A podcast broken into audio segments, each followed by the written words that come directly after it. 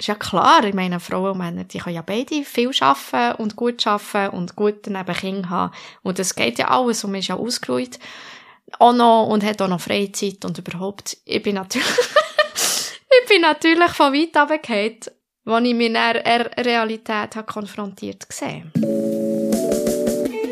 Vis-à-vis. Bei uns erzählen die Menschen ihre Geschichte. Ein Podcast von E R F Medien Schweiz. Herzlich, echt und ungeniert. Früher hat Anaël Jambers im Ausland Lösungen gesucht für interreligiöse Konflikte. Ihre leitende Anstellung als Ethnologin und Mediatorin in Genf. Heute setzt sie sich in der Schweiz ein, in ihrem Dorf, in ihrer Kirche, für ein gelingendes Miteinander. Die Veränderung in ihrem Engagement ist vor allem durch das Mutterwerden ausgelöst worden. Als sie ihr erstes Kind hat bekommen, ist ihre Illusion vor gelingender Vereinbarkeit verplatzt. Das ist ein Gespräch über religiöse Konflikte, über Frauenthemen wie Vereinbarkeit und Care-Arbeit und über ihre ganz persönliche spirituelle Identität. Herzlich willkommen, Anaël Jambers. Danke vielmals, ich freue mich sehr, hier zu sein. Ja, ich bin auch sehr gespannt auf das Gespräch mit, mit dir. Es sind da viele Themen, die mich sehr interessieren und ich das Gefühl habe, es bietet einfach viele spannende Perspektiven und Wissenswertes. Und mit einer Person zu reden, die sich in diesen Fragen auskennt. Ich freue mich, von dir zu hören. Eben, du bist Mediatorin, du bist Ethnologin, du bist lange tätig gewesen, auch im Ausland, mit inter- interreligiösen Konflikten. Mhm, aber lass uns ein bisschen früher anfangen, dass wir nicht einfach nur über deinen deine Beruf reden, sondern dich als Person ein bisschen kennenlernen. Warum hast du dich angefangen, für das Thema zu interessieren? Mit neunzehn wollte ich die Welt kennenlernen. Ich bin nach Marokko gegangen, zum Arabisch lernen und war bei einer Gastfamilie. Und mein Gastvater war sehr religiös. Und meine Gastfamilie auch. Und ganz, ganz herzig war, als meine Mami ist, äh, mich besuchen nach mehreren Monaten ist sie noch etwa noch an der Tür gestanden, wo mein Gastpapi ihr gesagt hat, «Eure Tochter tut den Abend die Bibel lesen.» Das hat mich mega, mega beeindruckt, oder? Weil er hätte eigentlich wollen zeigen, dass er, äh, dass er sehr unterstützend ist gegenüber anderen Religionen. Sie waren natürlich Muslims. Die Zeit hat mich mega geprägt und als ich zurückgekommen bin ich Ethnologie lernen.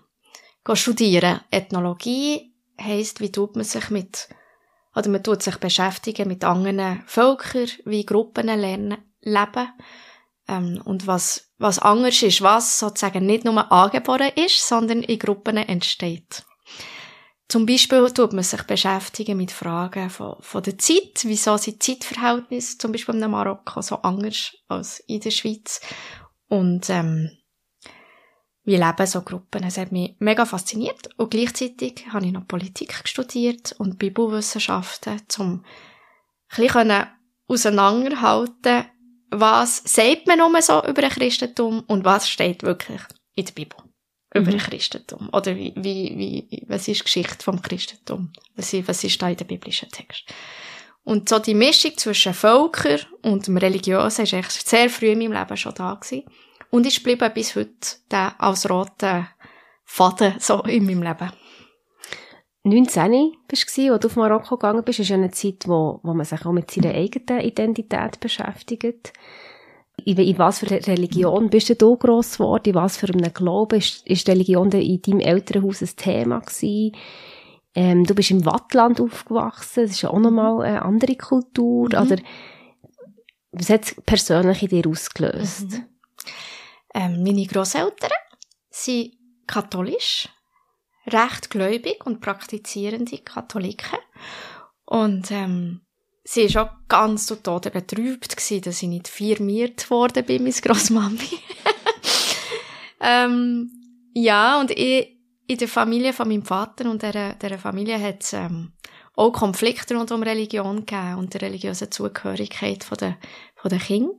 Und wie, wie stark darf man Katholizismus, soll man das unterstützen und wieso nicht? Und nachher sind Leute ausbrechen und, und gebrochen und in, in anderen christlichen oder nicht christlichen Glaubensgemeinschaften dazu kommen.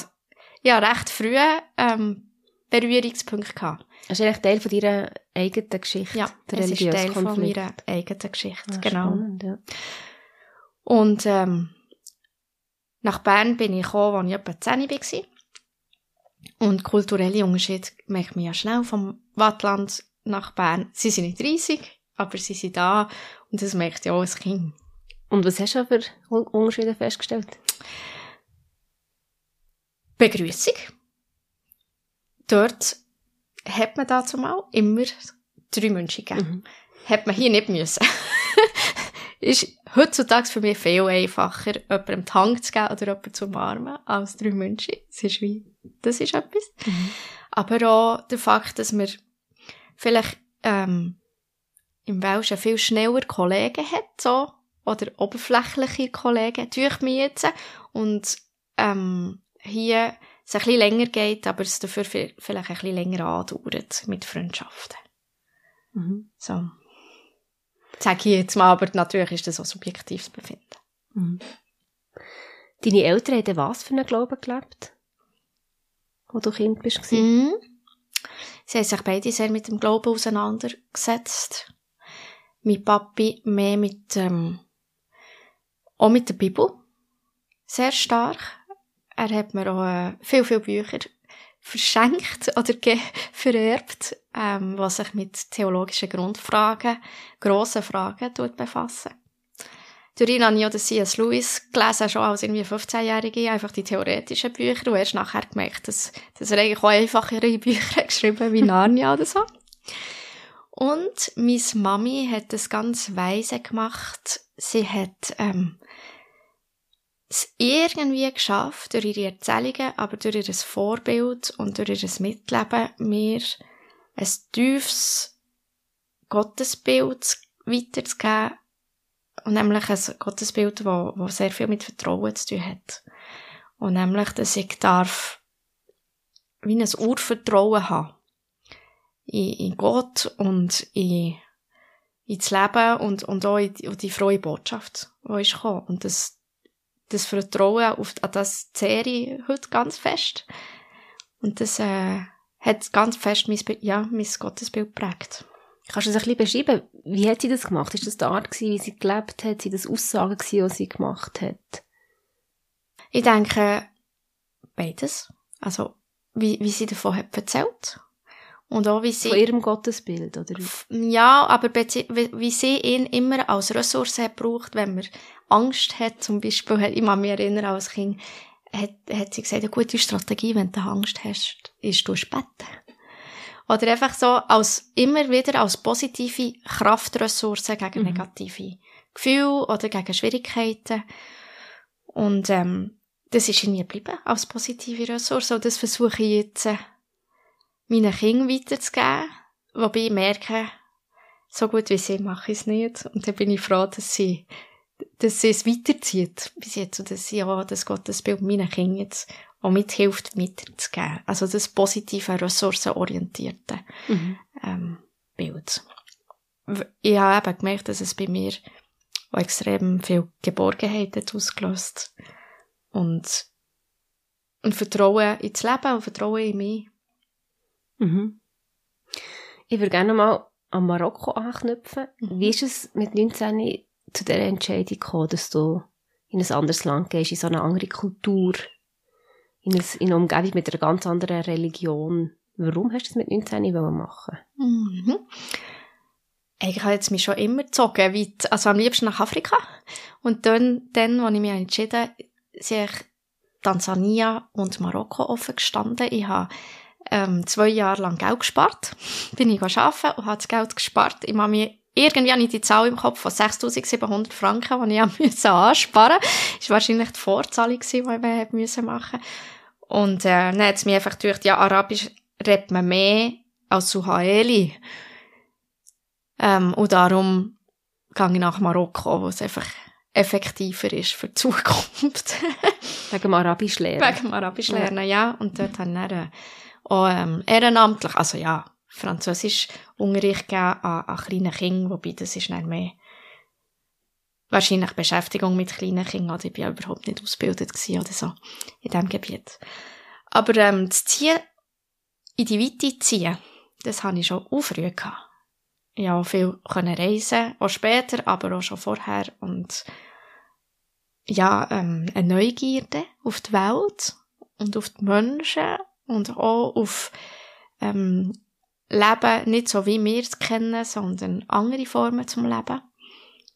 Und eine grosse Offenheit, die ich damals hatte, und ich manchmal staune, in welchen Verhältnissen ich bereit war, ähm, zu leben, wo ich jetzt denke, ui, jetzt wäre es wahrscheinlich ein bisschen schwieriger. Mhm. Und was haben die sechs Monate? Sind es sechs Monate? Sieben Monate, ja, sieben schlussendlich. Monate. Ja. Was haben die sieben Monate in dir ausgelöst? Jetzt neben dem eben allgemeine Interessen, ich will mehr über Völker mhm. lernen, ich will mehr über Religionen lernen. Was ist da in dir passiert? Gibt es Momente, wo du sagst, die haben mich geprägt? Ja, es hat mehrere Momente gegeben. Ich denke, es hat auch schwierige Momente gegeben. Ähm, K- Konfrontation mit dem, mit, mit, mit dem Andersdenken und dem Andersverhalten. Ich kann mich erinnern, zum Beispiel mit dem Essen. Es ist ja respektvoll, ähm, also in meiner Gastfamilie ist es als sehr respektvoll angeschaut worden, immer wieder zu sagen, ich soll essen. Und aus Anstand habe ich immer wieder ein bisschen genommen und nachher hat es mir irgendeinen Moment gehabt, wo mir gesagt, ich kann nicht mehr essen, ich kann nicht mehr fünfmal pro Tag so viel, immer wieder mehr, mehr essen. Und da ähm, habe ich dann müssen lernen, ganz lieb Nein sagen. Das war etwas, mhm. gewesen, was ich mich mal so speziell erinnere. Eine Motivation war schon, gewesen, zu gehen, äh, unabhängig zu werden und ähm, lernen, selbstständig zu sein und so. Und wie es Gott will, bin ich dorthin und habe gelernt, in einer fünfköpfigen Familie zu leben, habe das Zimmer geteilt mit, mit meinen drei Schwestern. Sprich, ich habe eigentlich gelernt, wie mit anderen zusammenleben und nicht wie selbstständig leben. Mhm. Was äh, aber umso schöner war, mhm. das zu lernen. Ja, und schwierig war auch gewesen, also das Frauen, das Verhältnis mhm. als Frau. Das war also nicht einfach gewesen. Dass man, äh, wenn man läuft, dass man darf nachgepfiffen werden oder Wörter gesagt werden. Dass es echt ganz normal und üblich ist, dass man, wenn man einen Weg läuft, also damals war es, dass äh, junge Männer einfach mit dem sind gelaufen und mit dem haben angefangen zu reden. Und zu lernen, mit dem umzugehen, hat seine Zeit gebraucht. Und ähm, zum Beispiel habe ich dann Taktiken entwickelt, wie ich Kopfhörer in da und Sonnenbrille oder den Blick gegen runter. Und das hat eigentlich recht klar gesagt. Ich will jetzt mit gar niemandem reden. Mhm. Meistens hat es so funktioniert. Ja. Gibt es Sachen, die du mitgenommen hast aus dieser Kultur? Du sagst, die äh, sind so schön. Ja.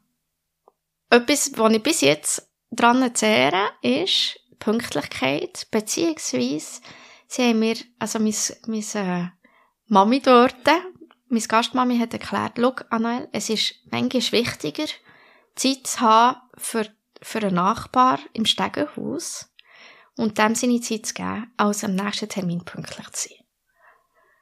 Und das habe ich mega fest mitgenommen. Und das ist echt die Wichtigkeit von der Beziehung. Und von der Beziehungsebene ist dort, ähm, hat es noch, noch mal ganz ein anderes Gewicht als bei uns. Und ja, das ist, ähm, das ist etwas, wo, wo mir stark geblieben ist. Was ist eigentlich wichtiger? Ist es jetzt wichtiger, ganz pünktlich zu sein? Oder ist es jetzt wichtiger, kurz herzuhören, wenn man jemanden trifft auf der Strasse? Und, ähm, mhm. und einfach da zu sein. Mhm. Du bist dann zurückgekommen, hast angefangen zu studieren, hast, hast vorhin gesagt, Ethnologie und Politik. Und hat sich herauskristallisiert, dass dir eben die interreligiösen Konflikte irgendwie besonders anziehen, oder was hast du da, was ist in dir passiert? Warum hat sie dann wieder so ins Ausland gezogen, oder eben in die Interreligiosität? Also ich meine, wenn man es ja anschaut, auf der Welt sind ja achtzig Prozent der Menschen irgendwie religiös. Was man sich ja in der Schweiz nicht so bewusst ist. Und sobald man im Ausland tätig ist, wenn man seine Arbeit ernst nimmt, muss man sich irgendwie mit Religionen auseinandersetzen, wie, wenn man, wie, wie mit Geschichte und wie mit geopolitischen Verhältnissen und überhaupt. Und wenn man selber einer religiösen Identität sich zugehörig fühlt, dann hat man da, glaube ich, nochmal ganz eine andere Sensibilität. Einerseits mit Menschen, die anderen Religionen, Religionen angehören, aber andererseits mit Menschen, die sich eigentlich die gleichen Religion zugehörig fühlen, sie aber ganz anders ausleben. Und das habe ich natürlich sehr häufig gemerkt und ist mir sehr häufig begegnet. Mhm. Wie es auf Konflikt ist, ist eigentlich erst ein bisschen später. Es ist erst, als ich in der Friedenspolitik angefangen zu arbeiten. Dort habe ich ein Programm geleitet, das heisst Religion, Politik und Konflikt beim E D A. Und nachher ist man da ähm, eigentlich für die Schweiz, für die Aussenpolitik ins Ausland gegangen, schauen, wie man Dialog kann fördern oder Gewalt kann verhindern mit politischen Akteuren, die eine religiöse Komponente haben. Also, wo irgendwie auch noch religiöse Bezüge hat. Und da nehme ich eigentlich spezifisch oder stark auch inhaltlich mit Konflikten mit der besonderen religiösen Komponente auseinandergesetzt. Mhm. Also, das heisst, dass du dich mit dem Christentum hast identifiziert. Du hast dich selber als Christin gesehen, der christliche Glaube hat bei dir Anklang gefunden. Mhm. Schon immer, oder kannst du dort wo, weißt, wie beschreiben? Wann hat es denn in dir innen wie Form angenommen, dass du wirklich können sagen, das ist, mit dem kann ich mich identifizieren? Ich glaube, es war ein bisschen ein schleichender Prozess gewesen. Ein Moment, der sicher wichtig war, ist, als ich bei fünf war. Und ich sende ganz viele liebe Grüße den Wespis, wenn sie mich hören, als ich zum ersten Mal in ein Kinderlager gegangen, aus dem Welschen ins Zürich-Oberland und dort mich mit ähm, ja mit dem mit kindlich also kindertauglichen Arten von von Christentum auseinandergesetzt beziehungsweise einfach im Lager Spaß hatte. Dort also bin ich ein, ja, ein Kinderlager, ein kind, wo du hergegangen bist. Ja genau, von einer Freikirche. Und ich mhm. habe mega, mega, mega Freude gehabt und habe es geliebt und bin jedes Jahr gegangen und immer eben vom Welschen und ähm, es ist auch schön gesehen, ganz, ganz viel geprägt. Und ich glaube, dort hat es ganz viel geprägt auf der emotionalen Ebene. Ich habe ähm, eine schöne Gemeinschaft erlebt, viel Freude, viel Freiheit, aber viel auch ähm, ja, die Möglichkeit auch ähm, spannende Gespräche zu haben und und also ich habe eine wunderbare Erinnerung. Und ich glaube, da hat es mir sehr, das ist mal eine grosse Prägung, auch die Kinderlager und Kinderaktivitäten, wo, wo einfach ganz fest stark bleiben in den Emotionen. Dann der zweite Punkt ist eben, als ich, das, als ich im Ausland war, habe ich gemerkt, ah, es ticken ja nicht alle gleich, es glauben ja nicht alle das Gleiche. Und mich dann zurückbekommen, echt mit der theoretischen Seite auseinandergesetzt. Und das hat für mich ganz klar den, ähm, den Weg bereitet von, von Kontextualisierung von der Bibelschriften. Was mir echt sehr wichtig ist, dass man nicht einfach sagt, ja, das ist so und so, sondern schaut, wann ist das geschrieben worden, von wem, in welcher Periode, wieso und so. Ja, das ist wie ein zweiter Schritt gewesen. Und der dritte Schritt gewesen ist im Ausland, wo ich mit diesen verschiedenen Gruppen oder ich habe sehr für die Heilsarmee gearbeitet und für, für die verschiedenen Heilsarmeen im Ausland geschaut habe, ähm, was ist denn dir wichtig im, im Christsein? Und das hat sich unterschieden. Also bei der Heilsarmee in der Schweiz ist nicht ganz das Gleiche wie bei der Heilsarmee in Pakistan oder in den Philippinen. Und das ist dann wie die, die gelebte Art von Religion. Da habe ich wie drei grosse Schritte gehabt. Und die vierte jetzt ist mein eigener Einsatz in meiner eigenen Kirchengemeinde, den ich jetzt ähm, als Kirchengemeinderätin mache. Und das ist, ja, das macht so ein bisschen den Glaubensweg aus, so von mir. Die Konfrontation mit anderen Religionen könnte mhm. dir aber auch auslösen, ich kann mich nicht mit dem Christentum ähm, identifizieren, oder? Ja. Religion ist ein Konstrukt, dort ist es so, da ist es ja. so. Warum bist du nicht diesen Weg gegangen? Warum, weißt du wie, warum verortest du dich im Christentum?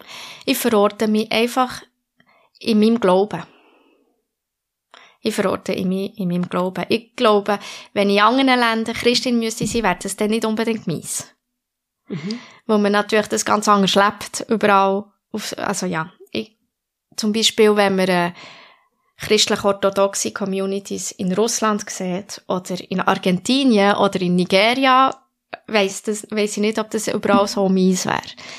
Was ich aber weiss, was meins ist, ist, ähm, dass ich an Gott glaube, dass ich glaube, dass Jesus, dass es Jesus hat gegeben, dass er gestorben ist, dass ich die Gnade erfahren darf, dass äh, die Leute überhaupt, mein Umfeld, aber auch mein Nicht-Umfeld, die Gnade erfahren. Und, also die Botschaft und mein Glaube ist mir wichtig. Der ist jetzt einfach jetzt im Christentum drin. Mhm.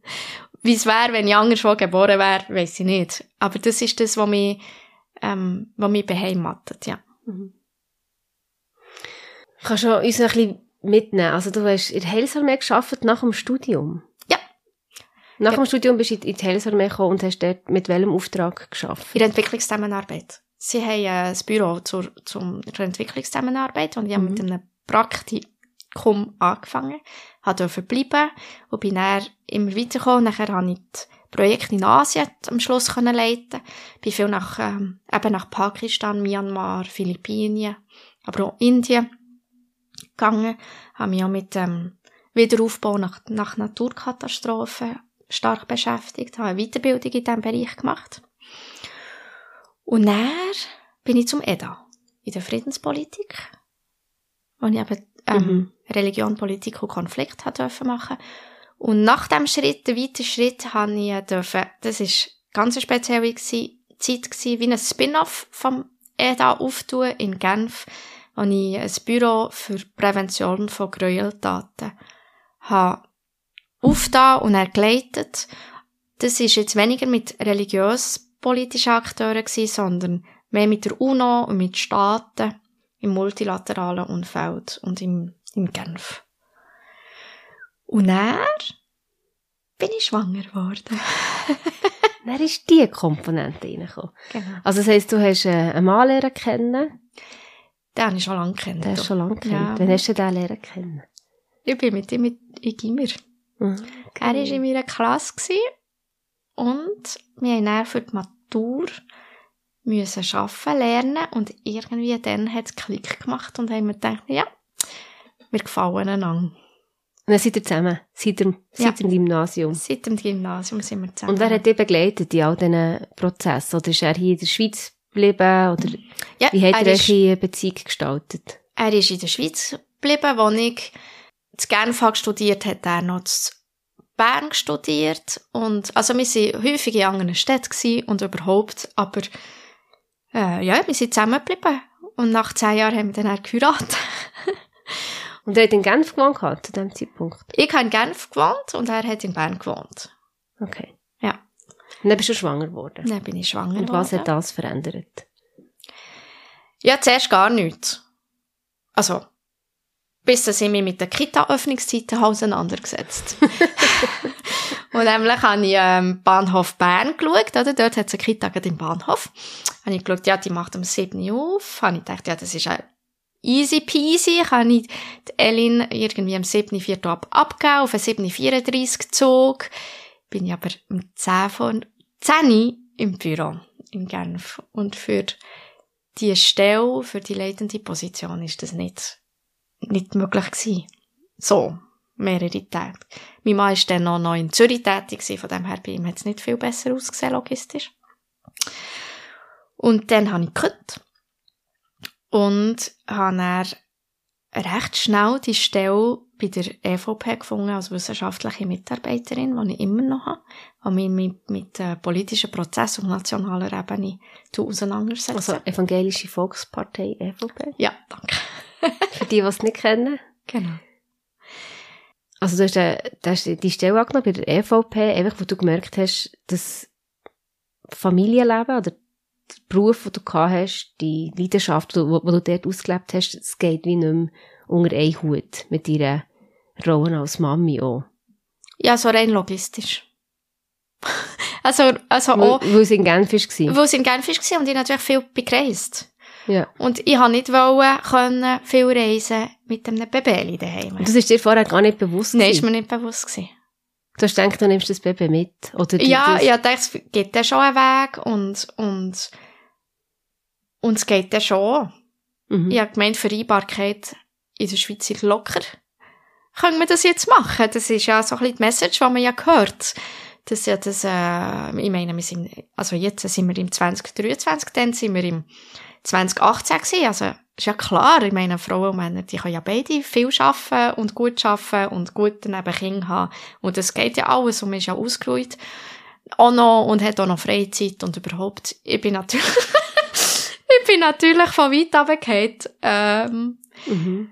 wo ich mich in der Realität habe konfrontiert gesehen. Und mein Mann übrigens auch. Also. Was hat das ausgelöst? Also, ja, das ist ja eine grosse Illusion, die verplatzt ist, ja, oder? Ja, extrem. Ähm, Henne viel hat es ausgelöst. Henne viel. Ich habe mich henne stark mit äh, auseinandergesetzt mit Thema um Mütterlichkeit, um das Muttersein. Was heisst Hausarbeit? Wann ist das erfunden worden, Hausarbeit? Was heisst das, ähm, heutzutage Mami zu sein in der Schweiz? Was hat es für verschiedene Modelle? Wer will welches Modell fördern und wieso?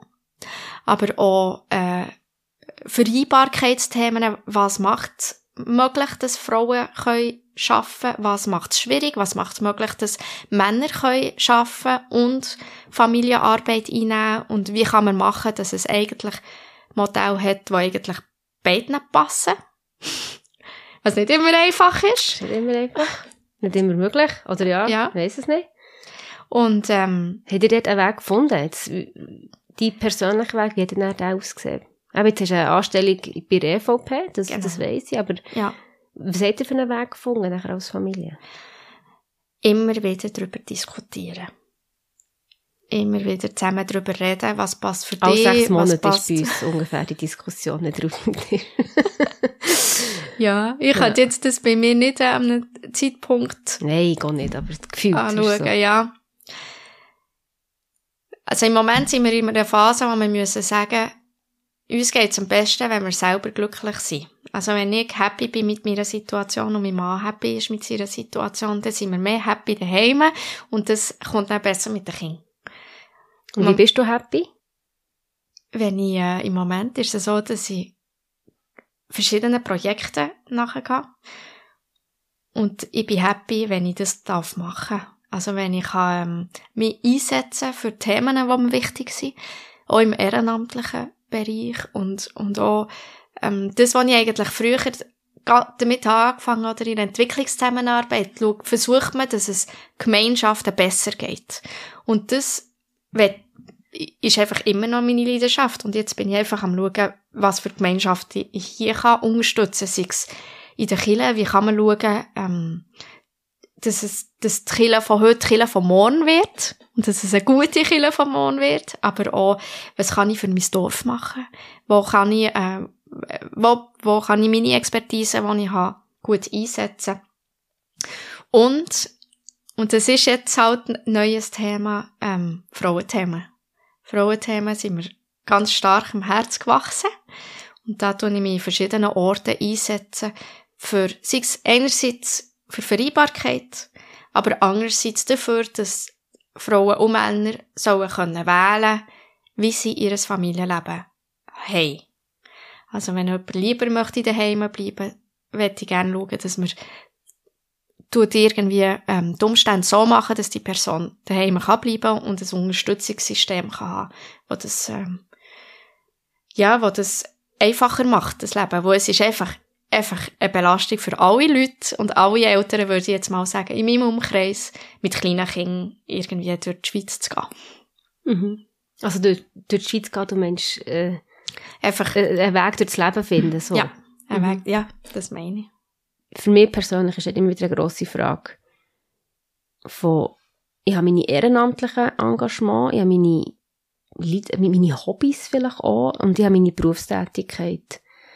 Und wenn wir doch Kinder in eine Fremdbetreuung schicken, wo wir Geld dafür zahlen, dann muss ich die Zeit, die dort frei wird, muss irgendwie so gestalten, dass das entlöhnt wird, oder? Das kann ich nicht in ein Ehrenamt investieren oder in ein Hobby investieren oder vielleicht noch in Sport investieren oder so.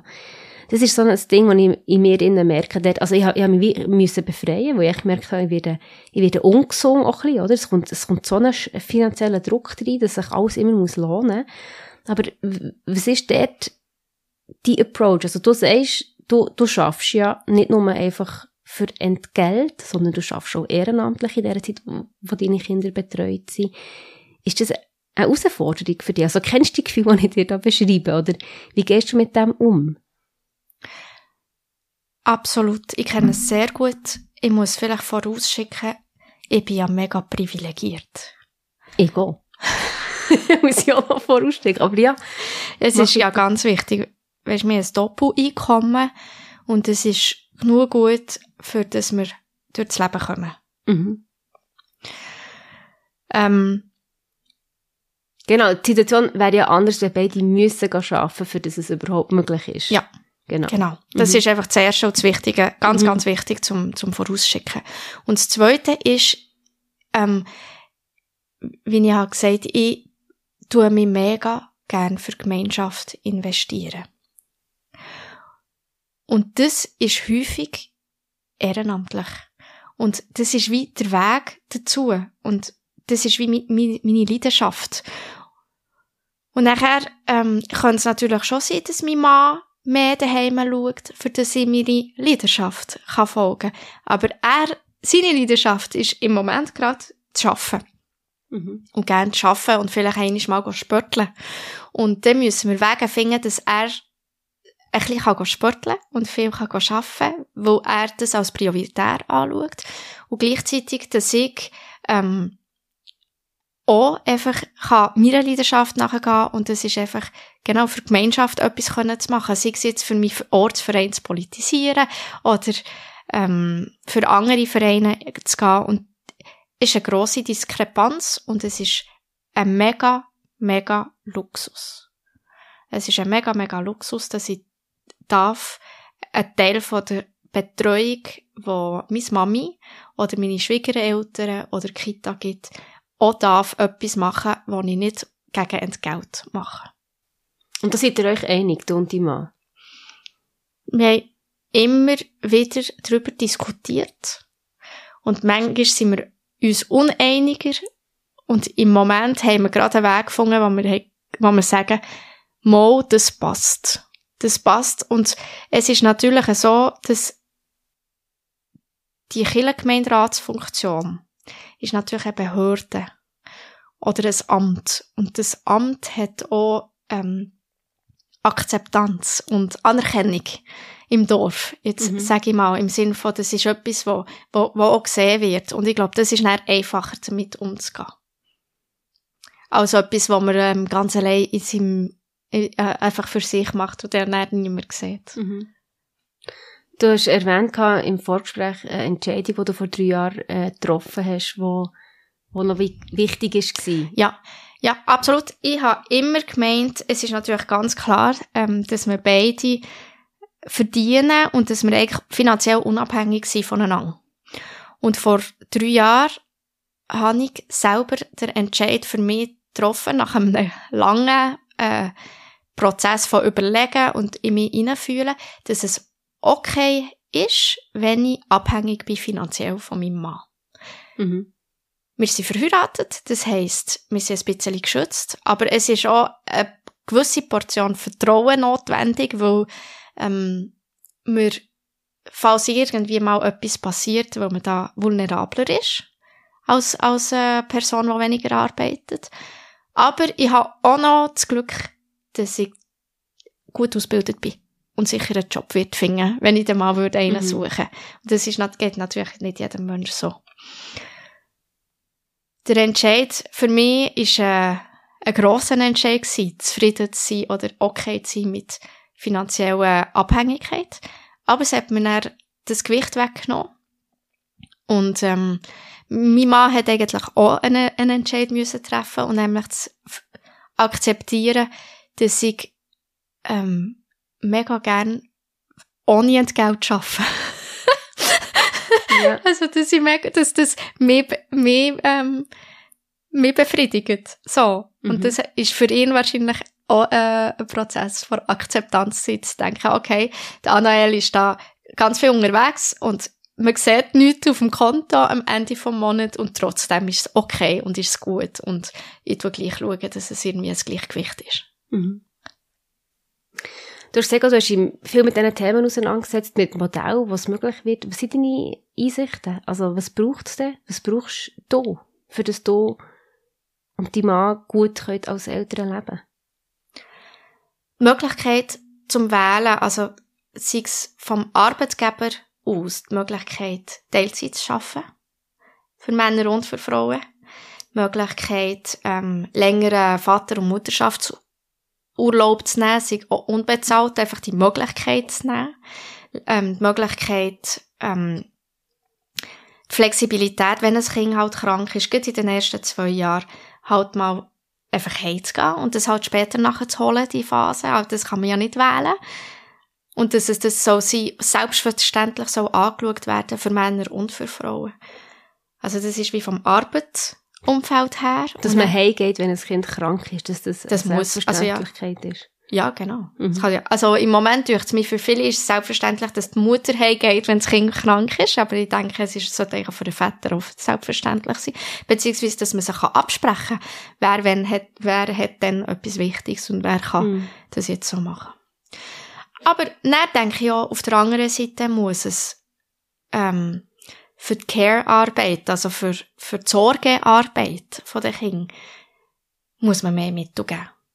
Also ich denke, Betreuung, qualitativ gute Betreuung ist henne wichtig. Sei es in den Kitas, sei es in den Tagesschulen.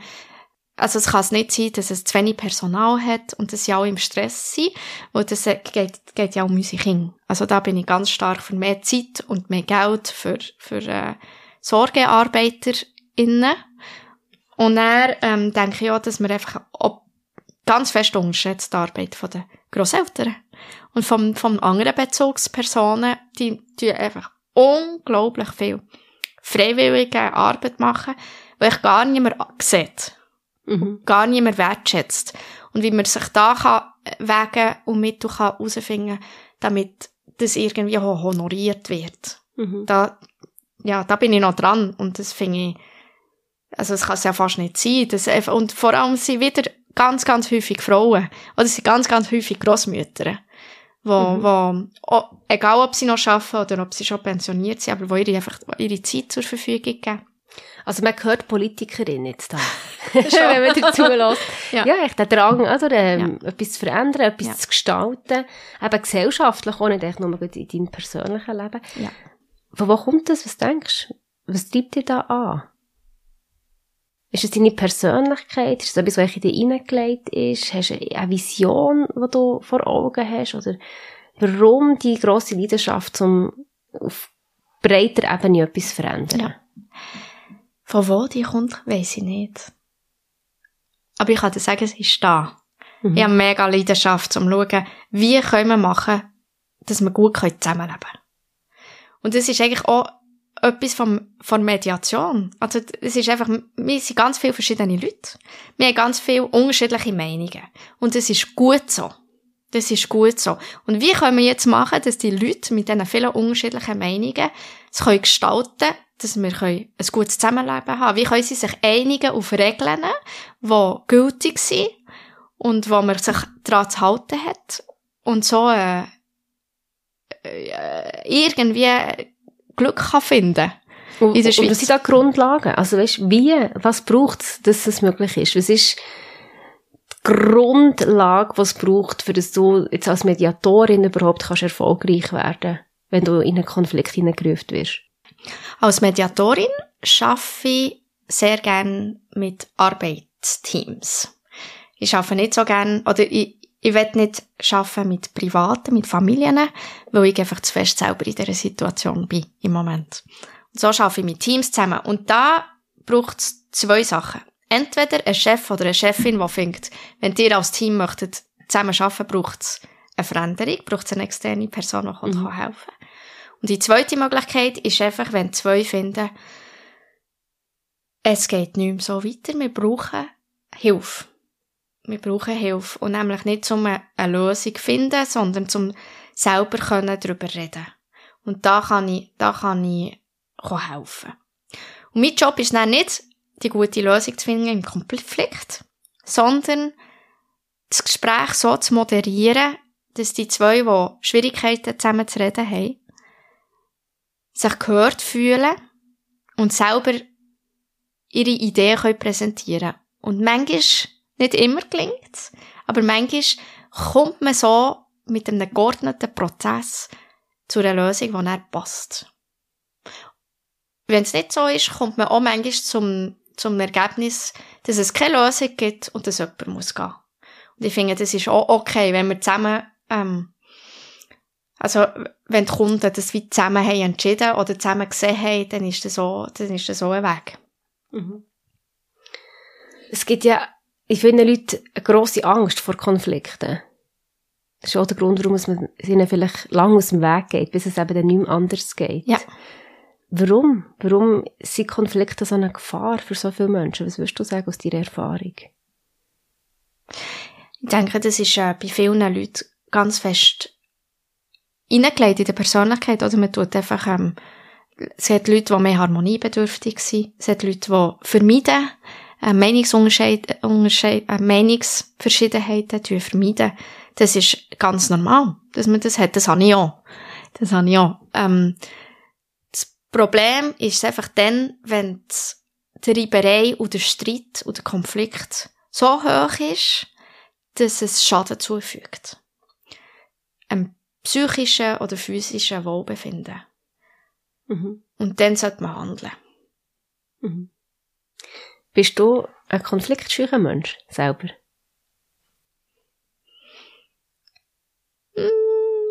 Es kommt darauf an, in welchen Themen. Aber ich würde sagen, im Allgemeinen bin ich besser geworden in meine Meinung vertreten. In welchen Themen bist du konfliktscheu? Oder, oder ich glaube, das sind ganz tiefe Themen. Bezogen. Auch personenbezogen.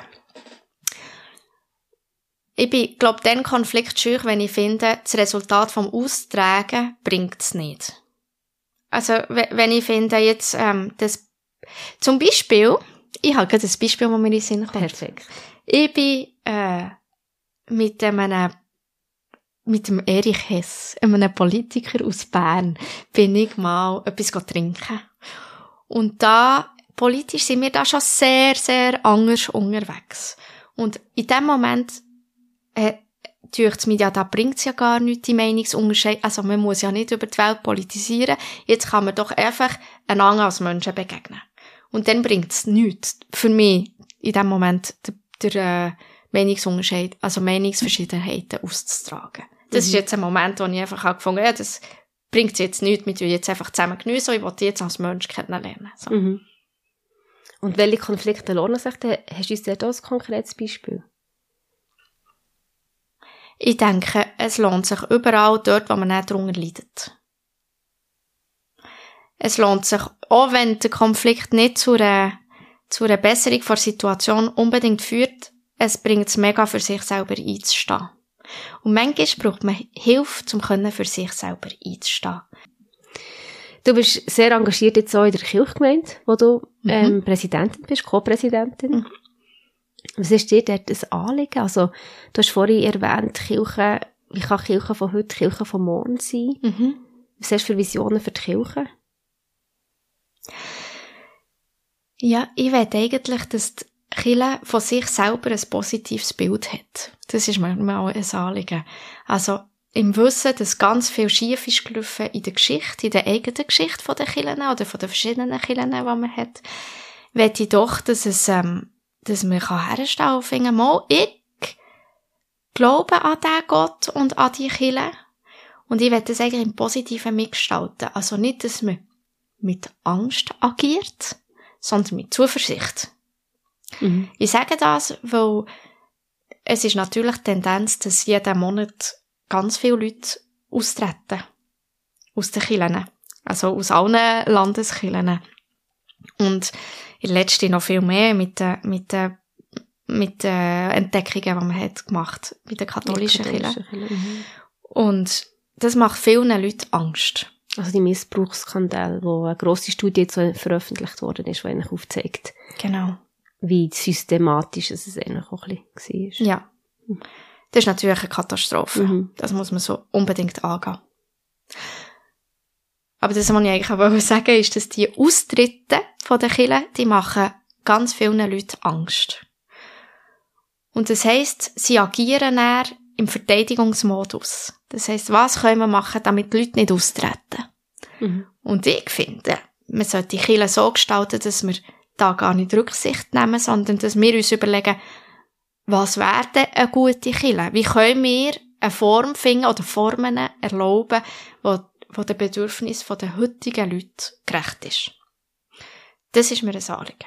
Und ein anderes Anliegen ist auch, dass man Offenheit lebt. Dass man äh, verschiedene Glaubensbilder aneinander aushalten, weil die reformierte Kirche im Kanton Bern ist immer noch eine Volkskirche. Und da gibt es einfach unterschiedliche Arten zu glauben und sich zu ver- also, und, und Gemeinschaft zu erleben. Und ich finde, man sollte versuchen, das so zu gestalten, dass, es, dass wir ähm, das erlauben. Mhm. Ist das etwas, was dir persönlich einfach fällt, das auszuhalten? Ich glaube schon. Ausser das ist allzu eng. Da habe ich Mühe. Wenn Leute ausgeschlossen werden, dann habe ich Mühe. Mhm. Ja. Wir haben eine Rubrik in dieser, bei diesem Podcast-Format. Das heisst Gott und du, wo wir jedem Gast die gleichen Fragen stellen. Und dann würde ich dir gerne noch zum Abschluss von dieser spannenden Folge ein paar Fragen stellen.